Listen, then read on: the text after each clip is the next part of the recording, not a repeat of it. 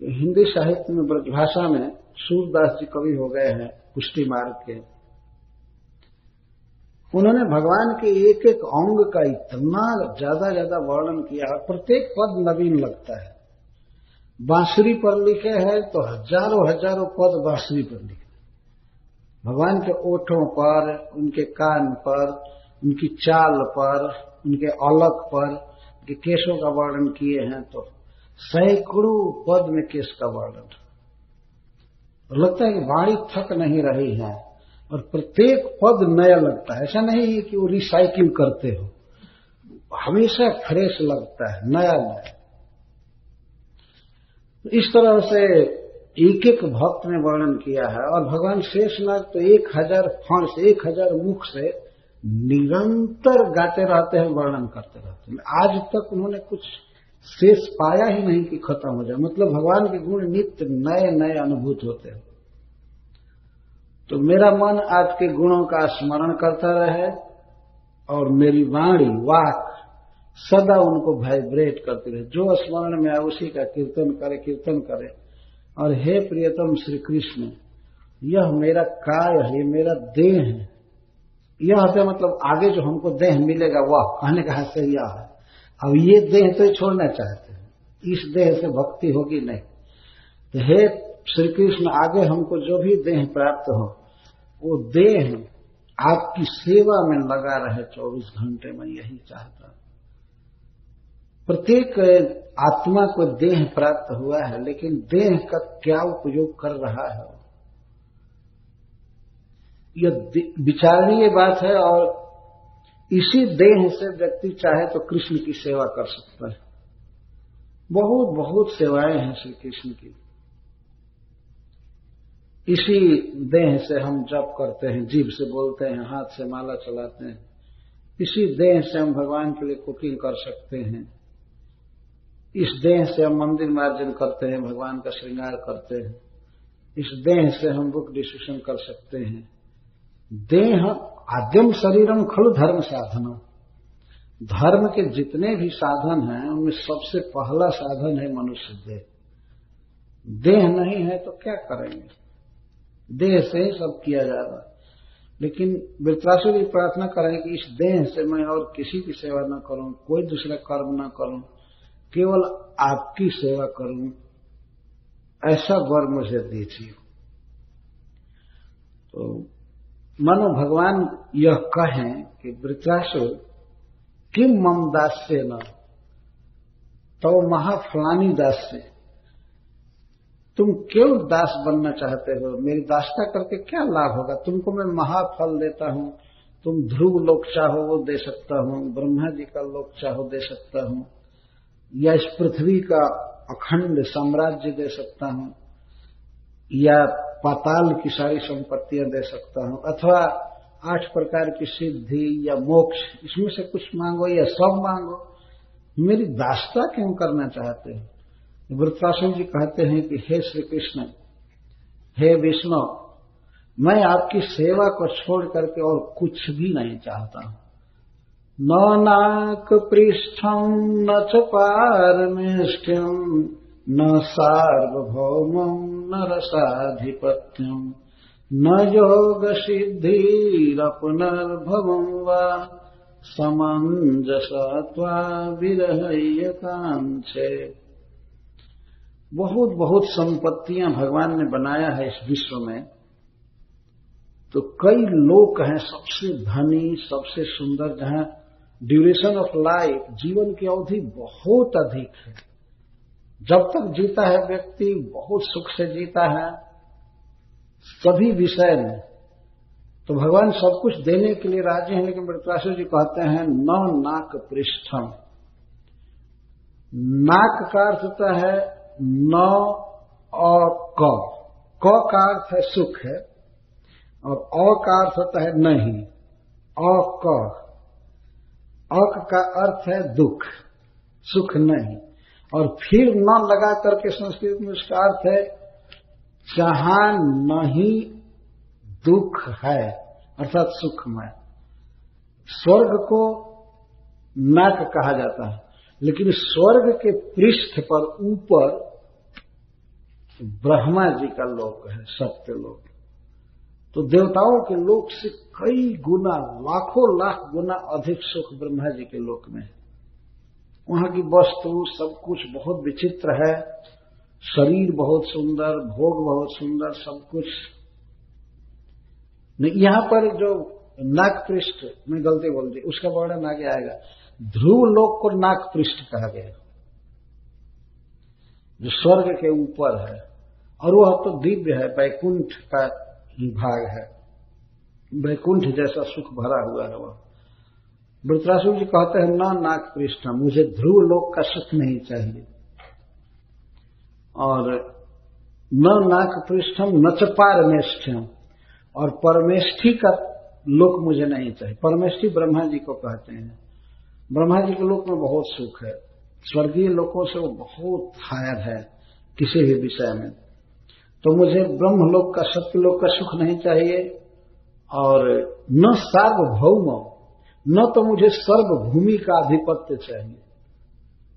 सर्वभूमि के आधिपत्य को, अधिकार को सार्वभौम कहा जाता है। यदि भगवान चाहें तो एक व्यक्ति को पूरे विश्व का स्वामी बना सकते हैं। लेकिन वृत्तासुर जी कहते हैं कि नहीं, मैं सर्वभूमि का स्वामी नहीं बनना चाहता हूँ। अच्छा तो क्या पाताल का स्वामी बनना चाहोगे? जैसे बली महाराज सुतल में हैं और सब लोग हैं। नहीं, न रसाधिपत्य। न तो मैं पाताल की संपत्ति चाहता हूँ। अच्छा अच्छा। तो योग की आठों सिद्धियाँ चाहते हैं? नहीं, न योग सिद्धि। योग की सिद्धियाँ नहीं चाहता हूँ और न तो मैं मुक्ति चाहता हूँ। अपुनर्भव कर्म बंधन से मुक्त भी नहीं होना चाहता। आपके सेवा के अतिरिक्त मैं और कुछ नहीं चाहता हूँ। और भगवान के लिए इस श्लोक में संबोधन कर रहे हैं, समंजस। समंजस का अर्थ होता है, हे निखिल सौभाग्य निधे। जितना सौभाग्य है, सुंदर स्त्री है, सब कुछ आपके भीतर है। यदि कोई व्यक्ति आपको पा जाता है तो वही सबसे बड़ा भाग्यशाली होता है। क्योंकि निखिल सौभाग्य की आधार भूमि है, आप समंजस समंजस का अर्थ होता है जिसमें सब कुछ सुंदर सुंदर वस्तुएँ भरी हुई हैं।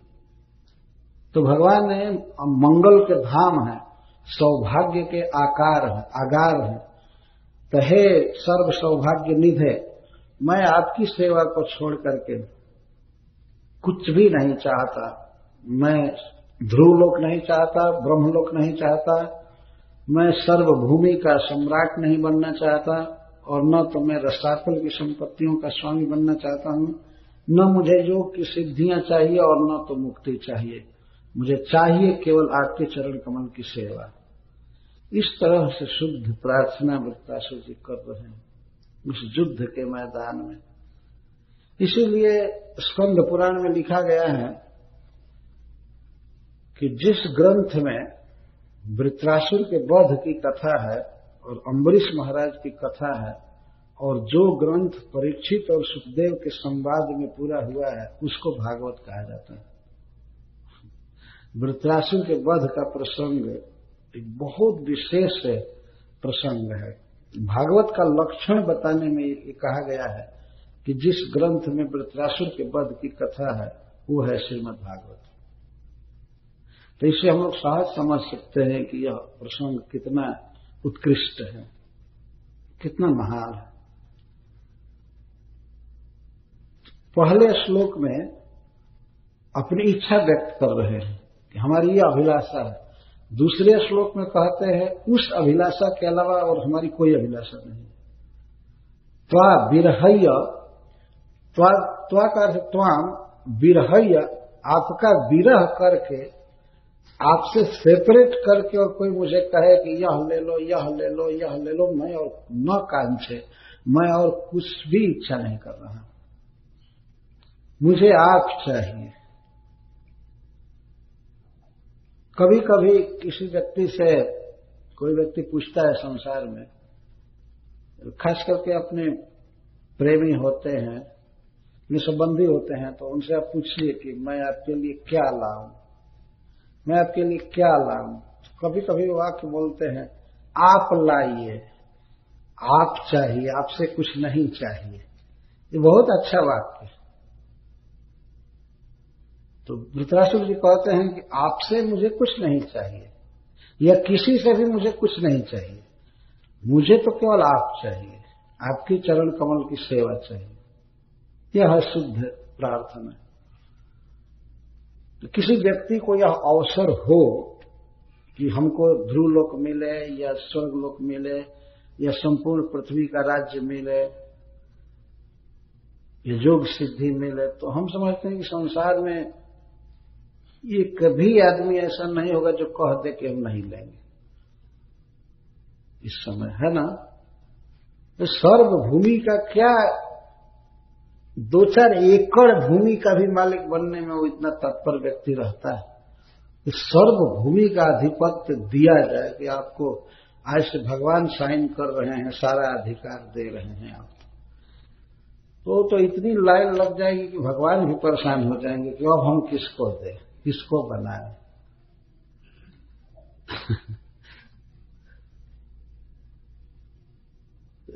लेकिन वृत्रासुर जी की निष्ठा, देखिए, भगवान में प्रेम मुझे नहीं चाहिए कुछ तो प्रश्न होगा कि वे युद्ध क्यों कर रहे थे?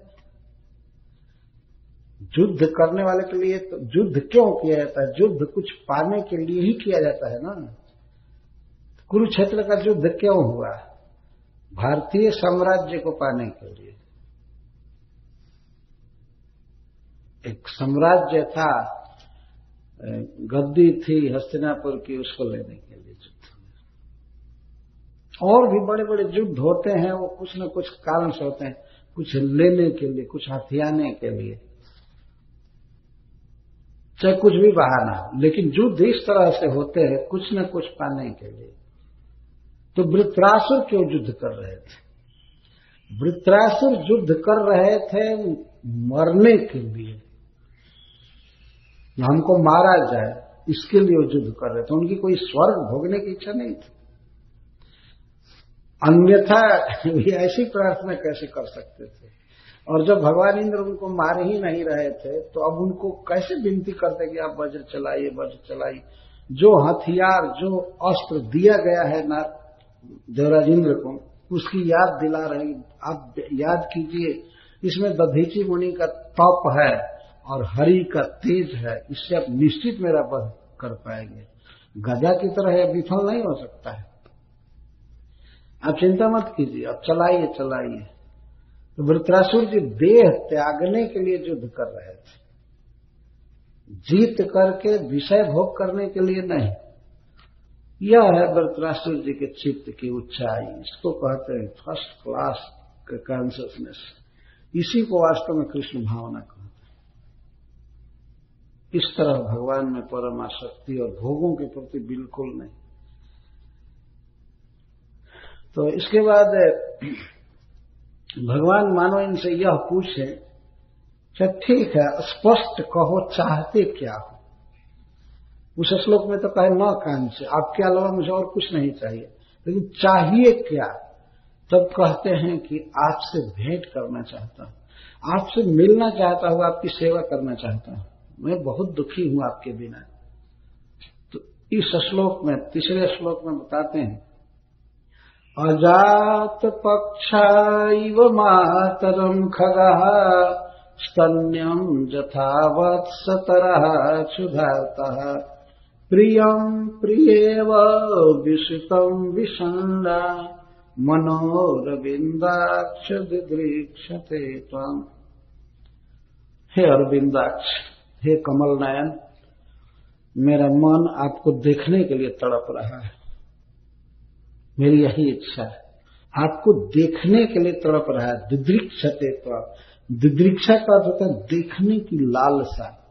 किस तरह से वृत्रासुर को भगवान से मिलने की लालसा है? जिस तरह से जल से बाहर छटपटाती हुई मछली को जल से मिलने की लालसा होती। यह है भक्ति। भगवान से मिलने के लिए जब मन छटपटाने लगे, एक सेकंड भी न रहा जाए, तब समझना चाहिए कि भगवान में प्रेम हो गया है। कभी कभी तो किसी किसी के जीवन में देखा जाता है कि वो कोई न कोई संसारिक ऐसा बहाना होता है भगवान से मिलने की कोई इच्छा नहीं होती। हमने देखा है कल कभी किसी भक्त से कहिए तो भगवान से भेंट करने की इच्छा नहीं होती। नहीं, भगवान की सेवा ही ठीक है। क्या ज़रूरत है भगवान के पास जाने की? भगवान के पास जाने की क्या ज़रूरत है? भक्ति है कि भगवान की सेवा करें। लेकिन सेवा एक कभी कभी एक बहाना होता है। जिसको भगवान से प्रेम होगा, पहले तो भगवान के पास जाना चाहेगा। सेवा उनकी करना चाहेगा। वृत्रासुर जी की स्थिति देखिए, क्या है इनकी कि अब भगवान को सबसे पहले इस श्लोक में अरविंदाक्ष कह रहे अरविंद का कमल और अक्ष का नेत्र, नयन। जिनकी आँखें कमल से भी अधिक सुंदर हैं, या कमल के समान सुंदर हैं। उसको अरविंद नयन या कमल नयन कहते हैं। अरविंदाक्ष। इसके द्वारा वृत्रासुर भगवान के परम सुंदर स्वरूप को व्यक्त कर रहे हैं। इसको संस्कृत में उपलक्षण कहते हैं। एक अंग की शोभा को कह दिया गया। इसका अर्थ है कि सर्वांग बहुत सुंदर है। भगवान श्री कृष्ण परम सुंदर है, परम सुंदर। उनके प्रत्येक अंग की उपमा कमल से दी जाती है। यदि कमल उनके अंग का उपमान नहीं बन सकता है, क्योंकि यह प्राकृत है और मुरझा जाता है लेकिन भगवान के अंगों से तुलना करने के लिए, लोगों को समझाने के लिए, कमल से बढ़ करके और कोई वस्तु है ही नहीं संसार में। इसलिए काम चलाने के लिए कमल से उपमा दी जाती है। तो जी कहते हैं कि, हे परम सुंदर त्वान दिदृक्षत है मन। मेरा मन आपको देखने के लिए छटपटा रहा है, आपसे भेंट करने के लिए, मिलने के लिए छटपटा रहा है, आपकी सेवा करने के लिए। किस प्रकार? तीन दृष्टांत दे रहे हैं। अजात पक्ष इव मातरम खगा। अजात पक्ष खगा। जैसे पक्षियों के बच्चे जिनके अभी पंख नहीं आए हैं, अजात पक्ष जिनके पंख जात नहीं हुए, उगे नहीं है, वे लोग जिस तरह घोंसले में नीड में अपने माँ की प्रतीक्षा करते हैं, उस तरह से मेरा मन आपको देखने के लिए, मिलने के लिए छटपटा रहा है। मैं छटपटा रहा हूँ, ये न कह करके कहते हैं, मेरा मन छटपटा रहा है। यह भी एक साहित्य की पकड़ है। कभी कभी ऐसा कहा जाता है, गोपियाँ भगवान से कहती थी, उद्धव से कहती हैं कि उद्धव जी, आप जाकर प्रियतम श्याम सुंदर से कहिएगा कि हम तो संतुष्ट है, मन संतुष्ट है। उन्होंने वृंदावन में जो जो लीला किया, वो सब मन स्मरण कर लेता है, इसलिए मन तृप्त है। लेकिन इन आँखों को हम कैसे समझाएँ? व्यापक ब्रह्म सबय थल पूरन है, हम हूँ पहचानती है। गोपियाँ कहती हमको भी मालूम है कि ब्रह्म सर्वव्यापक, कृष्ण सर्वव्यापक, व्यापक ब्रह्म सबय थल पूरन है, हम हूँ पहचानती है। पर बिना नंदलाल बिहाल सदा हरिचंदन ज्ञान ही लेकिन बिना नंदलाल के हमारी हालत खराब है। हम और बातों में सुख नहीं पा रहे हैं। तुम उद्धव है कहिए उन सो। हे उद्धव जी जाकर प्रियतम श्याम सुंदर से यही कहिएगा। तुम उद्धव है कहिए उन सो। हम और कछु नहीं जानती हैं। पिया प्यारे तिहारे निहारे बिना, अखिया दुखिया नहीं मानती। हम तो मान जाते हैं, लेकिन बेचारी आँखें आपको देखे बिना नहीं मानती हैं, इसलिए इनको सुख देने के लिए आ जाइए। अब हम आँखों को क्या समझाएँ? और ज्ञान से तो मन शांत हो जाता है हाँ ठीक है कृष्ण सब जगह है, ये है। लेकिन आँख सब जगह देख, कहाँ देखती है? वो तो जब आएँगे, तब तो आँखें उनको देखेंगे। तो इसी तरह से वृतराशु जी यहाँ कह रहे हैं कि मन दिदृक्षत। है आपको देखने के लिए मेरा मन छटपटा रहा है। आप हमारे मन को समझाइए, हमें मिलिए। उपमा दे रहे हैं, पहले उपमा दिए, पहला दृष्टांत दिए कि जैसे अजात पक्ष खगा मातरम दिदृक्षण जैसे पक्षियों के बच्चे जिनके पंख नहीं अभी आए होते हैं।